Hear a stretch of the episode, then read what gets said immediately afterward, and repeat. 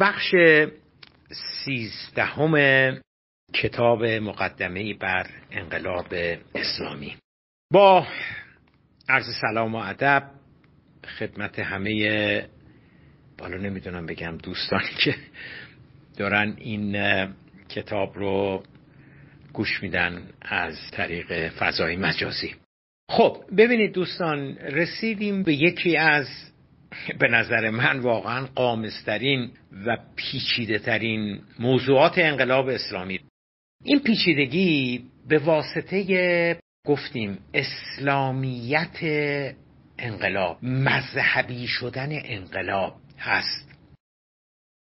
حالا چرا این موضوع انقدر پیچیده است؟ به واسطه اینکه عرض کردم ما جنبش ها حرکت ها نهزت های آزادی بخش رهایی بخش کم نداشتیم در قرن بیستم. و حتی انقلابات مدرن هم کم نداشتیم در قرن بیستم.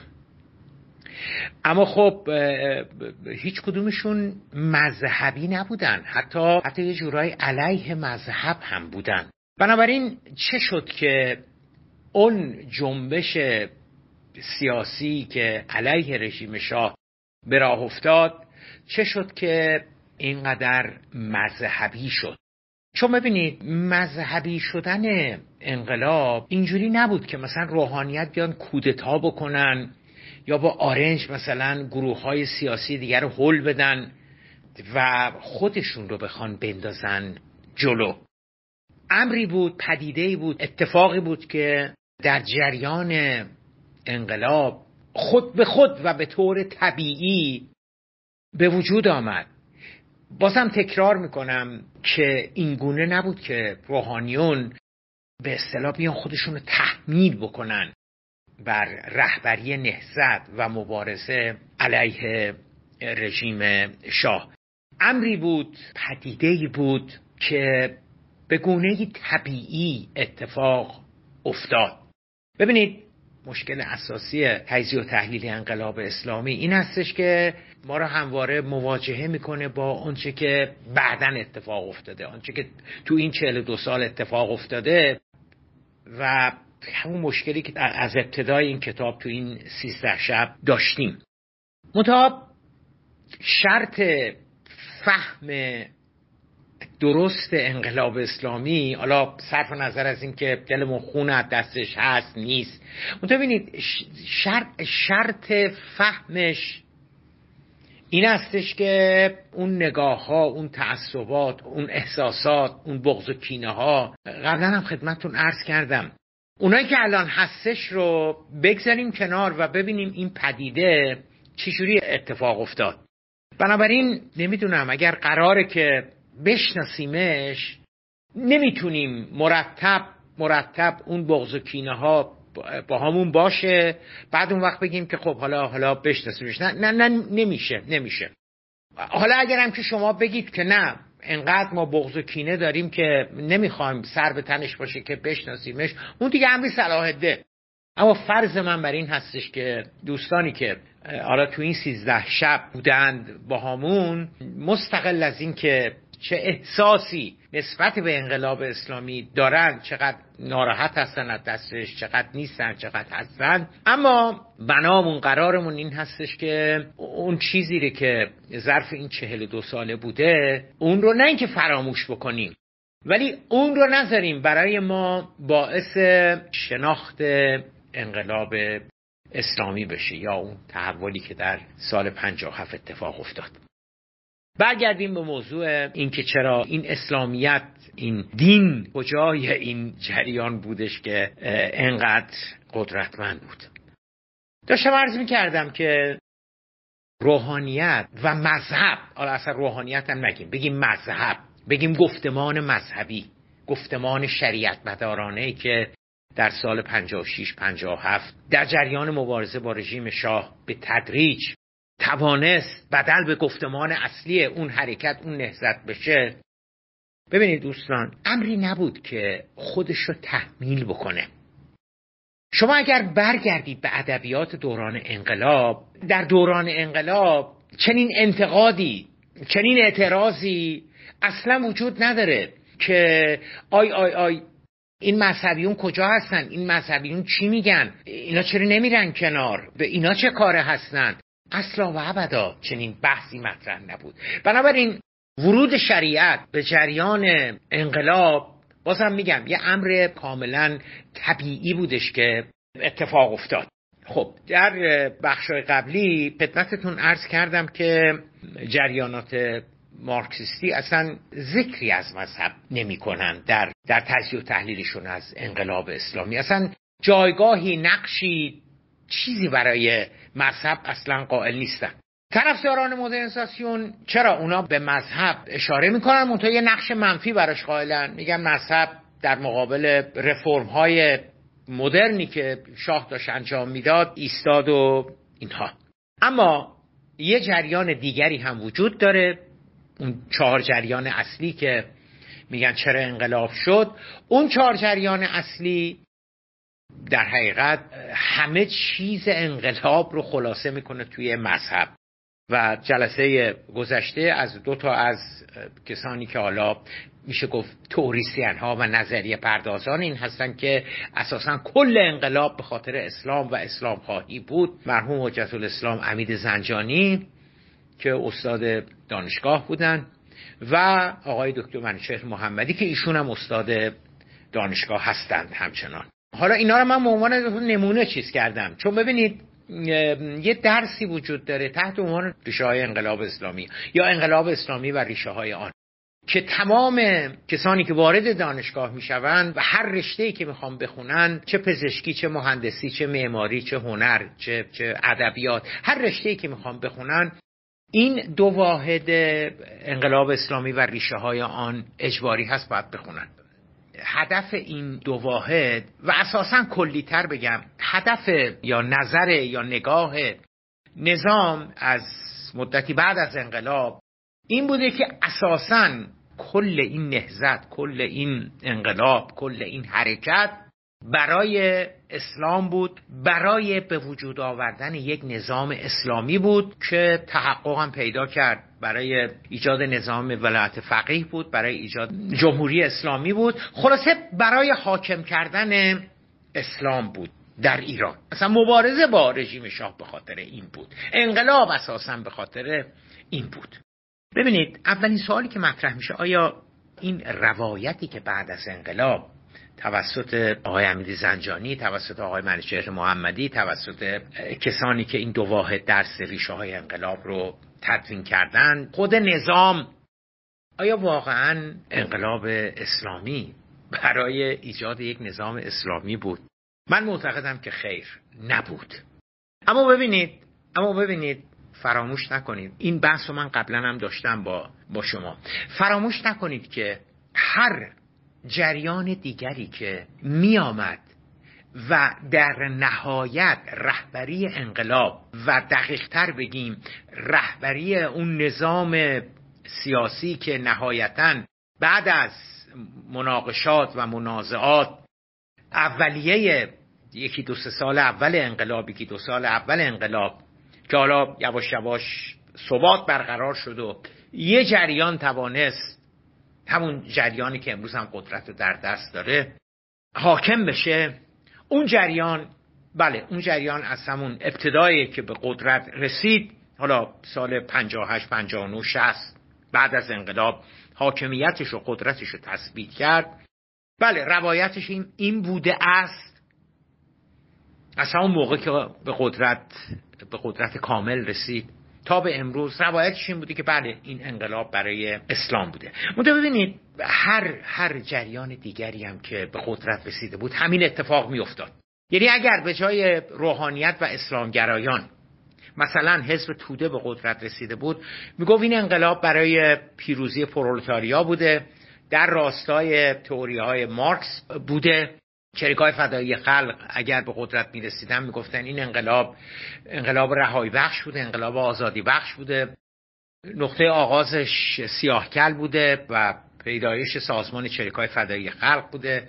تئوریسین هاش بیژن جزنی پویان احمدزاده ها حمید اشرف کسانی که چریکای فدایی خلق رو به وجود آوردن. اگر ملیون جبهه ملی ملیگراها به قدرت رسیدن می‌گفتن که این انقلاب ادامه مبارزه دکتر محمد مصدق بوده ادامه نهضت ملی شدن نفت بوده. بنابراین حالا که روحانیت و اسلامگرایان به قدرت رسیدن این خیلی طبیعی هستش که اونها هم بگن که این انقلاب برای حاکمیت اسلام بوده و شروعش هم نه ملی شدن صنعت نفت بوده به طریق اولا نه سیاهگل بوده نه آغاز مبارزه مسلحانه بوده. شروعش کی بوده؟ آفرین شروعش 15 خرداد سال 42 بوده که متولد شده. بنابراین نمی‌خوام بگم درست کارشون. می‌خوام بگم که اساسا نگاه ایدئولوژیک اینجوری هستش و هر گروه دیگری هم اگر حاکم می‌شد میگفتش که برای اونچه که ما فکر می‌کنیم درسته و نقطه آغازش هم می‌شد یک مقطع تاریخی که از نظر اونا با اهمیت هست. منتها ببینید واقعا دوستان بررسی این که چه شد که نهزت چه شد که مبارزه علیه رژیم شاه مذهبیون توانستند بدون اینکه با مانعی برخورد بکنن ارز کردم به صورت خیلی طبیعی فرمان انقلاب و نظامی رو که بعدا به وجود آمد به دست بگیرن کار پیچیده ای نیست. گفتن این که این انقلاب اساسا به خاطر اسلام بود از 15 خرداد شروع شد شاه اسلام زدایی می‌کرد. شاه می‌خواست دیشه به ریشه اسلام بزنه. اون ادبیاتی که دیدیم مثلا امثال آقای امید زنجانی و یا آقای دکتر منچر محمدی اینا میگن ببینید اونا با یه تلنگر فرو میریزه. اونا با یه تلنگر فرو میریزه برای اینکه خب اصلا به شرحی که خواهیم دید اینجوری نبود که اگه سال 57 تو راهپیمایی تاسوها آشورا تو راهپیمایی تایید مهندس بازرگان نمی‌دونم دی بود بهمن 57 و, سایر راهپیمایی ها.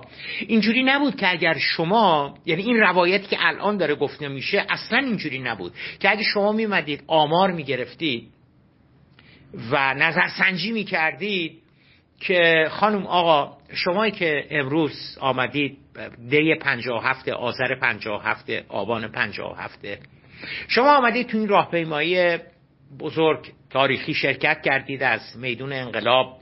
جمعیت هستش تا نزدیک میدون آزادی. شما چی می‌خواین؟ ببینید اصلا و ابدا اینجوری نبود که به شما بگن که ما خواهان نظام ولایت فقیه هستیم. ما خواهان یه حکومت اسلامی هستیم. ما مشکلمون با شاه به خاطر این هستش که شاه بیدینه. شاه پشت به اسلام کرده. شاه داره اسلام رو نابود می‌کنه. نه نه نه اینا اینا اینا نبود. حالا در طول کتاب خواهیم گفتش که پس چی بود؟ بنابراین اون چی که الان داره گفته میشه که مبارزه به خاطر این چیزها می بود عرض کردم اینا در حقیقت مصادره به مطلوب هایی هستش که توسط نظام جمهوری اسلامی صورت گرفته. اما عرض بنده این هستش که خب دیگران به جز چپ ها مارکسیست ها دیدیم که اصلا نقشی برای اسلام قائل نیستن که حالا بیان و مثلا بحثم بکنن که چرا انقلاب اسلامی شد و چرا رهبری افتاد دست مذهبیون و اینها. چه میشه گفت؟ چجوری میشه تبیین و تحلیل کرد؟ و اساسا چرا؟ آقای زیبا کلام اینقدر میگه این پیچیده است اینکه چجوری شد که انقلاب و نهزت و حرکت و مبارزه دینی شد. برای اینکه اساسا در طول قرن بیستم نهزت ها و حرکت ها و مبارزات سیاسی و اجتماعی غیر مذهبی بودند حالا گفتم انقلابا به کنار شما اگر یه آمار بگیرین می‌بینید که هیچ کدام تکرار می‌کنم هیچ کدام از نهزت های حالا بگیم آزادی بخش رهایی بخش ضد غربی ضد استعماری استقلال طلبانه آزادی خواهانه که تو آفریقا تو آمریکای لاتین تو آسیا در طول قرن بیستم اتفاق افتادن. چه, چه اون کشور مسیحی بود چه اون کشور غیر مسیحی می بود چه حتی اون کشور اسلامی می بود. هیچ کدام داییه و سبقه اسلامیت نداشتن چرا؟ برای اینکه اساسا مذهب به عنوان یک عامل تاثیرگذار یک عنصر تاثیرگذار خیلی خیلی وقت می‌شد که از حیات سیاسی و اجتماعی جوامع و کشورهای مختلف رخت بربسته بود ببینید دوستان شما با نگاه امروزه شما با نگاه فروردین 1400 که هنوز داعش خاطراتش با همون هست که هنوز طالبان خاطراتش با همون هست که هنوز اسامه بن لادن و القاعده خاطراتش با همون هست که هنوز بهار عربی به خصوص در کشوری مثل مصر باعث شدش که اولین انتخابات دموکراتیکی که بعد از سی سال چل سال پنجاه سال هزار سال تو مصر صورت گرفت. اگرچه با یه اکثریت کم ولی اخوان المسلمین تونست اون انتخابات آزاد برنده بشه.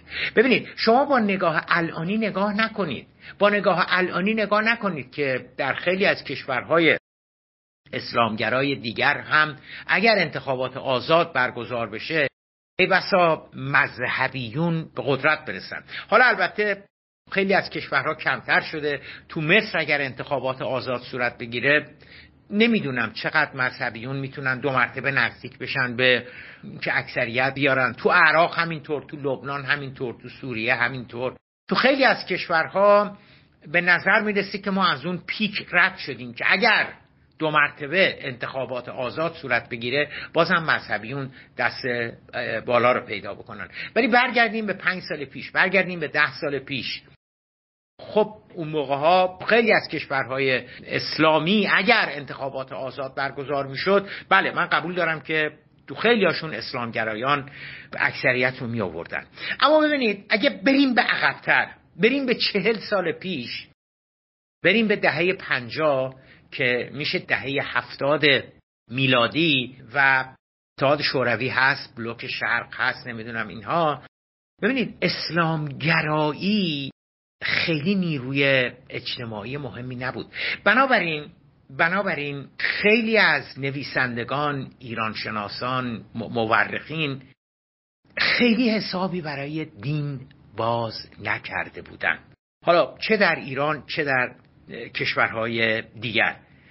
خیلی از نویسندگان خیلی از تحلیلگران خیلی از مورخین تصورشون این بود که همون روندی که در غرب و خیلی از کشورهای دیگه به وجود آمده همون روند سکولاریزمی که اومانیزمی که در غرب به وجود آمده و مذهب رو یواش یواش هل داده به به حاشیه مذهب رو یواش یواش هل داده به کلیسا و گفته که آقا جون این مذهب یه شنبه هر کی بخواد بره تو کلیسا می‌تونه بره. اما برای اداره جامعه برای امر حقوقی جامعه برای امر قضای جامعه برای امور سیاسی جامعه برای امور تجاری جامعه برای امور اقتصادی جامعه ما به مذهب کاری نداریم. عقلمون اونچه که گفت اون رو میایم ملاک و میزان قرار میدیم. حالا می‌خواد مخالف شریعت باشه می‌خواد موافق شریعت باشه. ببینید خیلی معتقد بودن که این روند داره در کشورهای اسلامی هم اتفاق میافتد. گیریم هم که در گذشته کشوری مثل ایران مذهب به عنوان یه نیروی اجتماعی درش قدرتمند بوده. مثلا تا حدودی در دوران مشروطه بوده. مثلا چه می‌دونم آیت الله کاشانی نامی بوده آیت الله طالاقانی نامی بوده. تو ایران هم دیگه مذهب یه نیروی اجتماعی نیرومند نیست. مذهب هم در ایران یواش یواش جایگاهش شده. همون مسجد و احیا و نمی‌دونم تاسو آشورا و مذهبم یواش یواش جایگاه شده یه امر کاملا مذهبی و دینی و برای مناسبات سیاسی و اجتماعی اون, اون, اون روندی که در کشورهای غربی به وجود آمده اون داره در ایران هم به وجود من برای شما یه نمونه بیارم. یکی از نویسندگان سرشناس ایرانی به اسم آقای دکتر خداداد فرمانفرماییان که خب ایشون در دانشگاه هاروارد تدریس می‌کرده و خب ببینید دانشگاه هاروارد جایی نیستش که همه رو را بدن. و آقای نمیشناسمش آقای خدا داده فرمان فرماییان که در دانشگاه هاروارد تدریس می کرده بودند یقینا آدم پری بوده. که تونسته در دانشگاه هاروارد بره تدریس بکنه. ایشون در حقیقت در نوشتش که حالا من منبعش رو تو کتابتون تو کتاب مقدمه بر انقلاب اسلامی صفحه صدش آوردم. ببینید ایشون پاراگرافی که از منبع ایشون گرفتم نقل قول براتون می‌خونم. ایشون میگه که ساختار اجتماعی و اقتصادی که پرورش دهنده ارزش ها و نرم های سنتی جامعه ایران بوده شکسته شده. اگرچه که هنوز ارزش های جدیدی جایگزین آنها نگردیده است. بعد ادامه میده تو همون نوشتش مذهب چه در قالب یک نیروی اجتماعی و چه به عنوان معمنی برای فرد در اجتماع مدت هاست که اثر خود را از دست داده است. و هیچ نشانه ای هم در دست نیست که حاکی از احیا و بازگشت مجدد آن باشد. خب ببینید این ایشون سال 1957 گفته تو حالا اون کتابی که نوشته اون منبعی که چیز هستش که توی توی صفحه صد کتاب مقدمه بر انقلاب اسلامی سال 1957 ببینید سال 1957 میشه سال 1336 آقای فرمان فرماییان تا حدودی داره درست میگه. چرا؟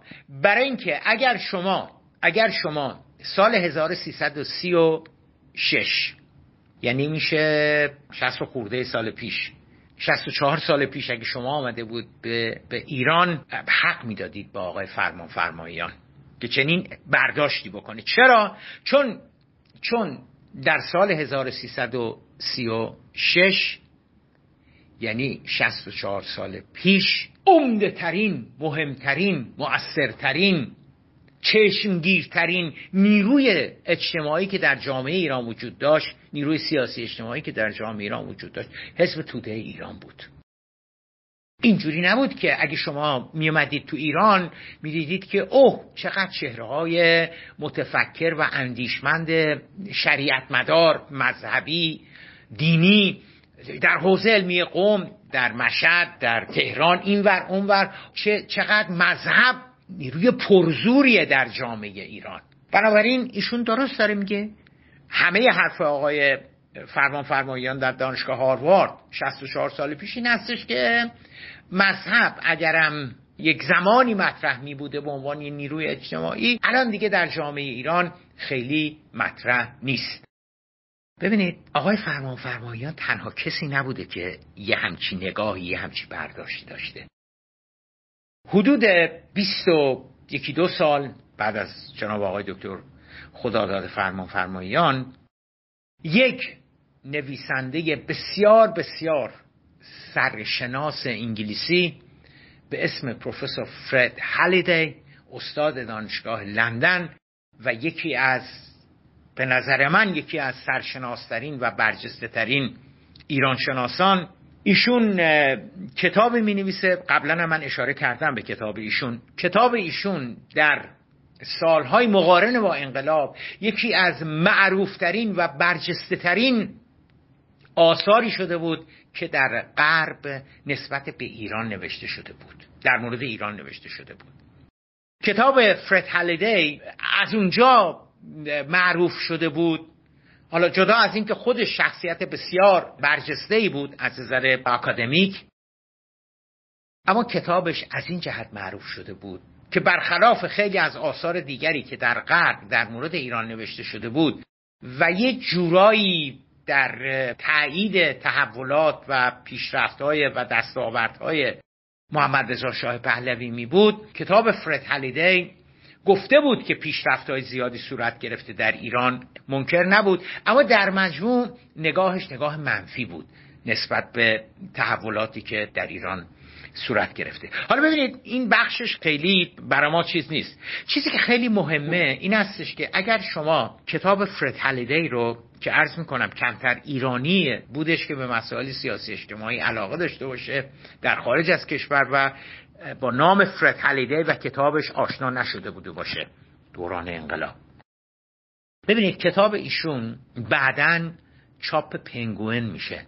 چاپ پنگوئن این کتاب های جیبی کوچیکی هستش که یه عکس یه, یه پنگوئن هم با اون نوک عقابی گندش کتاب هست. اینا کتاب هایی هستن که اگر شما این کتاب ها رو بخونید به زبان انگلیسی ترجمهش به فارسی ضرر نمی کنید برای اینکه اینا اگر برجسته نباشند نمی‌تونن به چاپ پنگوئن برسن. بنابراین کتابی که به چاپ پنگوئن می‌رسه در انگلستان یقین بدونید که محتوا محتوا داره. حرف حرف برای گفتن داره. به قول به قول امروزی ها کتاب فرد هلیدی هم اینجوری بود. اول نمی‌دونم کدوم ناشر چاپ می‌کنه ولی بعدا این چاپ پنگوئن میشه. 300 صفحه است چاپ پنگوئنش. ببینید تو اون 300 صفحه فرد هالیدی راجع به خیلی چیزا صحبت می‌کنه. برنامه های اقتصادی برنامه های سیاسی روند توسعه سرمایداری در ایران. آیا در ایران سرمایداری صورت گرفته نگرفته و قصه هازا منتها ببینید در مجموع این 300 صفحه کتاب آقای فرد هالیدی دو صفحش راجع به مذهب و نقش مذهب در تکاپوهای چه می‌دونم سیاسی اجتماعی در ایران هستش. راجع به زنان صحبت کرده راجع به مردان صحبت کرده دانشجوها روشنفکرات سینما راجع به همه جنبه های مهم جامعه ایران. بخوین این دیگه سال 36 نیستش حالا سال 36 شما میگید خب یعنی من میگم به خدا داده فرمان فرمایان حق می‌دهیم. من حق می‌دهم بهش. برای اینکه خب واقعا مذهب خبری از مذهب نبود در ایران در سال 1336 جلودارهای مبارزه با رژیم شاه جبهه ملی بود. حتی نهضت آزادی هم هنوز اون موقع شکل نگرفته بود. علمدار و پرچمدار مبارزات سیاسی و اجتماعی حزب توده ایران بود و در درجه دوم یعنی مدال طلا مال حزب توده ایران بود و مدال نقره مال جبهه ملی ایران. طرفداران مرحوم دکتر مصدق و اینها. بنابراین اگر سال 36 فرد میگه که از اسلام خبری نیست درست داره میگه آقایون روحانیون همه در قوم بودن همه در حوزه علمیه قوم داشتن همین چیزهایی که در حوزه علمیه قوم هست. مرحوم آیت الله بروجردی مرحوم آقای شریعت مداری مرحوم آقای گلپایگانی مرحوم آقای نجفی مرشی کاری به مسائل سیاسی نداشتن بنابراین آقای خداداد فرمان فرمایان در دانشگاه هاروارد خیلی هم بی ربط نمیگه. اما ببینید اما ببینید کتاب حلیده کتاب حلیده من قشنگ یادمه که دوران انقلاب بود سال 57 بود.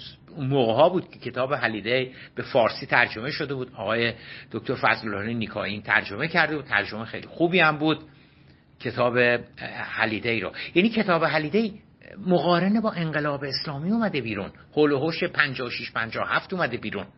مزالک. فرد هلیدی دو صفحه بیشتر. کل اسلامی که فرد هلیدی اومده در موردش توضیح داده. در ایران دو صفحه بیشتر نیستش. و خب ببینید این مال فرد هلیدی یعنی فرد هلیدی هم اصلا ندیده اسلام رو. و موج نیرومند اجتماعی که اون زیر داره حرکت می‌کنه. اسلام خواهی اسلام اسلام گرایی مثال دیگری که می‌تونم براتون بزنم از خانوم پروفسور نیکیکدی معروف هستش. خب این نیکیکدی انقلاب مشروطه کلی کار کرده راجع به زنان ایران کار کرده راجع به اشایر و قبایل ایران کار کرده راجع به راجع به فتوای میرزای شیرازی و نهضت تنباکو کار کرده. اصلا نهضت تنباکو فکر کنم رساله حالا یا فوق لیسانس دکتراش بوده در دانشگاه کالیفرنیا. یعنی بعد از انقلابم باز در مورد انقلاب اسلامی ایران یکی از مهمترین کتاب هایی که در مورد انقلاب اسلامی ایران نوشته شده اتفاقا بعد از انقلاب توسط همین خانم نیکیکدین نوشته شده. خب ببینید نگاه خانم نیکیکدی نسبت به اسلام و حضور اسلام در جریان انقلاب چی بوده؟ ایشون یه نمه با این طرز فکر موافق هستش که پیشرفت های زمان شاه به گونه بودش که مذهبی ها باب طبعشون نبود. این یه بخش از نگاه خانم نیکیکدی به اسلامیت و شریعت مدارانه هستش. اما بخش دیگرش خیلی تکان دهنده تر هستش. برای اینکه در بخش دیگرش ایشون میگه که رژیم شاه نگران چپها بود نگران مارکسیستا بود و در نتیجه خیلی با مذهبیون کاری نداشت. از ناحیه مذهبیون رژیم شاه احساس خطر نکرده بود. از ناحیه مارکسیستا عمدتا احساس خطر کرده بود و این باعث شده بودش که نیروهای مذهبی جان سالم به در ببرن از زیر اون پنجه آهنین بگیر و ببند رژیم شاه در امان بمونن. چون همه هوش و حواس شاه متوجه مبارزه با مارکسیستا بود.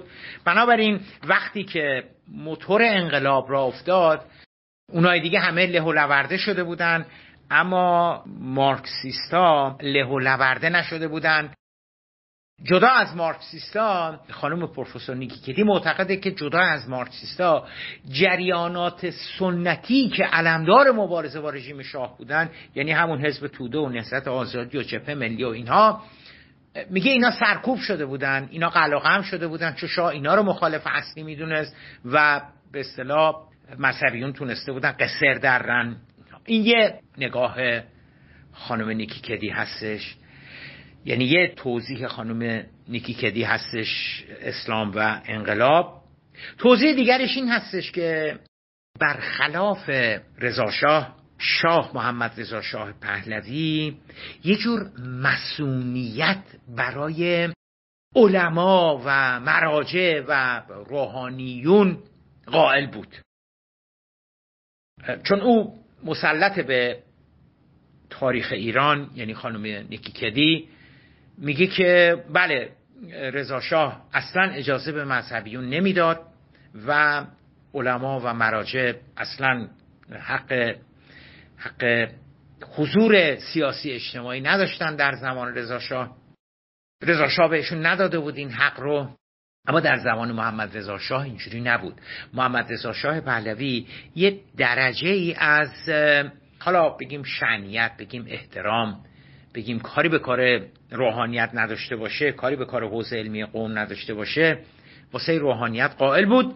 خانم کدی میگه اینم دلیل دوم که چرا روحانیون به اصطلاح در این جایگاه قرار گرفته بودن که تونستن بیان فرمان مذهبی بودن انقلاب رو به دست بگیرن. خب سوال سوال دوستان آیا آنچه که خانم نیکی کدی داره میگه درست هستش؟ به نظر من خیر. خیر. خیر. و بازم خیر. من نگاه فرد هلیدی رو اتفاقا بیشتر ترجیح میدم. چون چون میگم کتابش قبل از انقلاب نوشته شده ولی خیلی مذهب رو مهم ندیده. دو صفحه بیشتر از کتاب 300 صفحه ایش در مورد مذهب و جایگاهش نیست. اما خانم نیکی مذهب رو دیده چون کتابش بعد از انقلاب اسلامی نوشته شده. خیلی از مقالات خانم نیکی بعد از انقلاب اسلامی نوشته شدن. و خب استدلال ایشون چه هست؟ خلاصه استدلالش این هستش که مذهبی قصر در رفته بودن. شاه خیلی با آشون کاری نداشت و اونا تونسته بودن یه نفس راحتی بکشن. و وقتی انقلاب شد مارکسیستا سرکوب شده بودن. جبهه ملی سرکوب شده بود حزب توده سرکوب شده بود نهضت آزادی سرکوب شده بود. بنابراین مذهبیون و روحانیت توانستند راحت بیان فرمان انقلاب رو رول انقلاب رو هدایت انقلاب رو رهبری انقلاب رو در دست بگیرن. و درست داره میگه خانم یعنی خانم کدی در میگه که زیبا کلام درست داره میگه. مصادره نکردن به زور نگرفتن به طور طبیعی اومدن گرفتن. متو دلیلش میگه این هستش که اونای دیگه نبودن. که خلایی به وجود آمده بود در نتیجه سرکوب جریانات دیگر و از اون خلا مذهبیون تونستن استفاده کنن. درست داره میگه. خیر خیر دوستان. اولا تمامش رو به نظر من دقیق نمیگه درست نمیگه. اگر که رضا شاه با روحانیون کاری نداشت برای که روحانیون هم به رضا شاه کاری نداشتن. مرحوم عاشق عبدالکریم حایری چیکار به کار رضا شاه داشت؟ هیچ.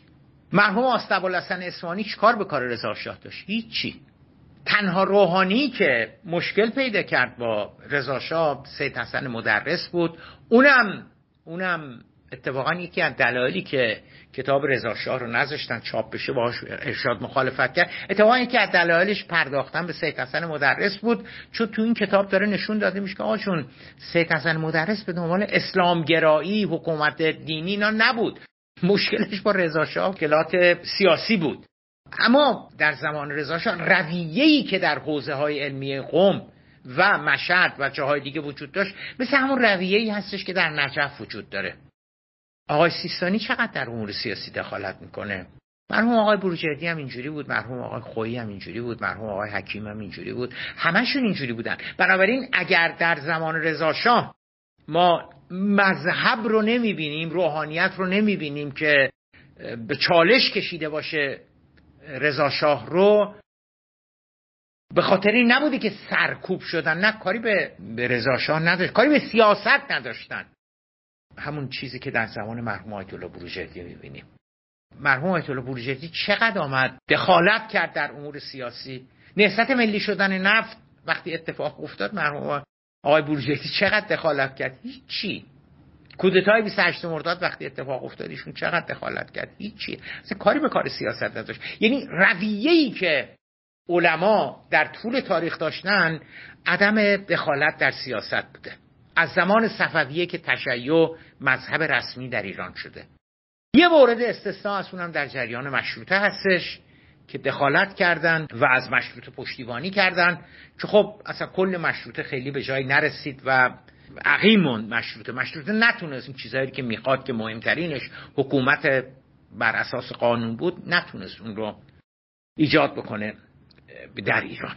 بنابراین اینجوری نبوده که رضاشاه روحانیت رو سرکوب کرده بود ولی محمد رضا شاه پهلوی نکرده بود. نه نه هم در زمان محمد رضا شاه پهلوی هم در زمان رضا شاه روحانیت به سیاست عدم دخالت در امور سیاسی یعنی اون روش که قرنها این روش بوده همون روش رو ادامه دادن.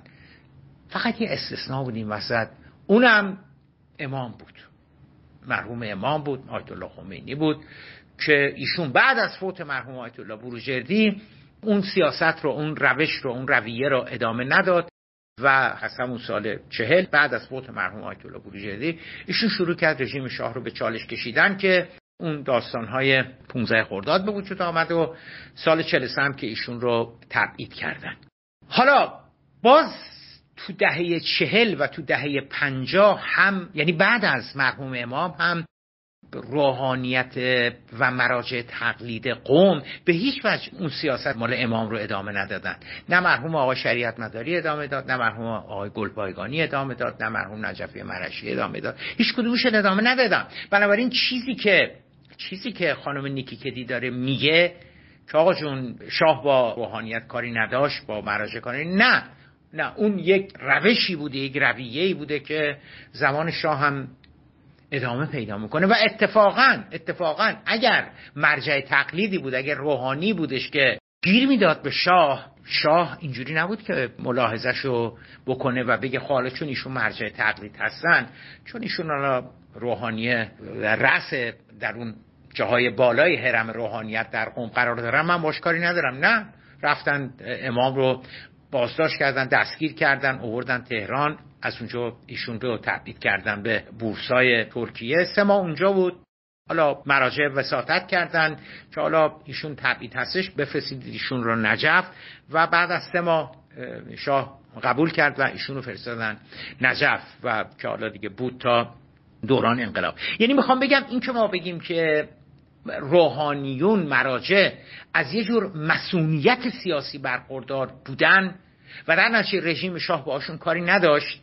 و, و تونستن فرمان انقلاب رو به دست بگیرن نیست. اصلا و ابدا این گونه نبوده. توجیه دوم توضیح دومی که چه خانم نیکیکدی چه،, چه خیلی از نویسندگان دیگر در داخل کشور در خارج از کشور میدن که جبهه ملی و حزب توده و نهضت آزادی و اینها سرکوب شده بودن و دیگه وجود نداشتن و اینها. نه اینجوری نبود. درسته من قبول دارم که سرکوب شده بودن. ولی ببینید یه جورایی قبل از اینکه حزب توده قبل از اینکه نهضت آزادی قبل از اینکه جبهه ملی سرکوب بشود نگاهشون روی کردشون به سیاست عملا نقطه پایانی براشون کشیده بود. بذارید, بذارید واضح تر بگم.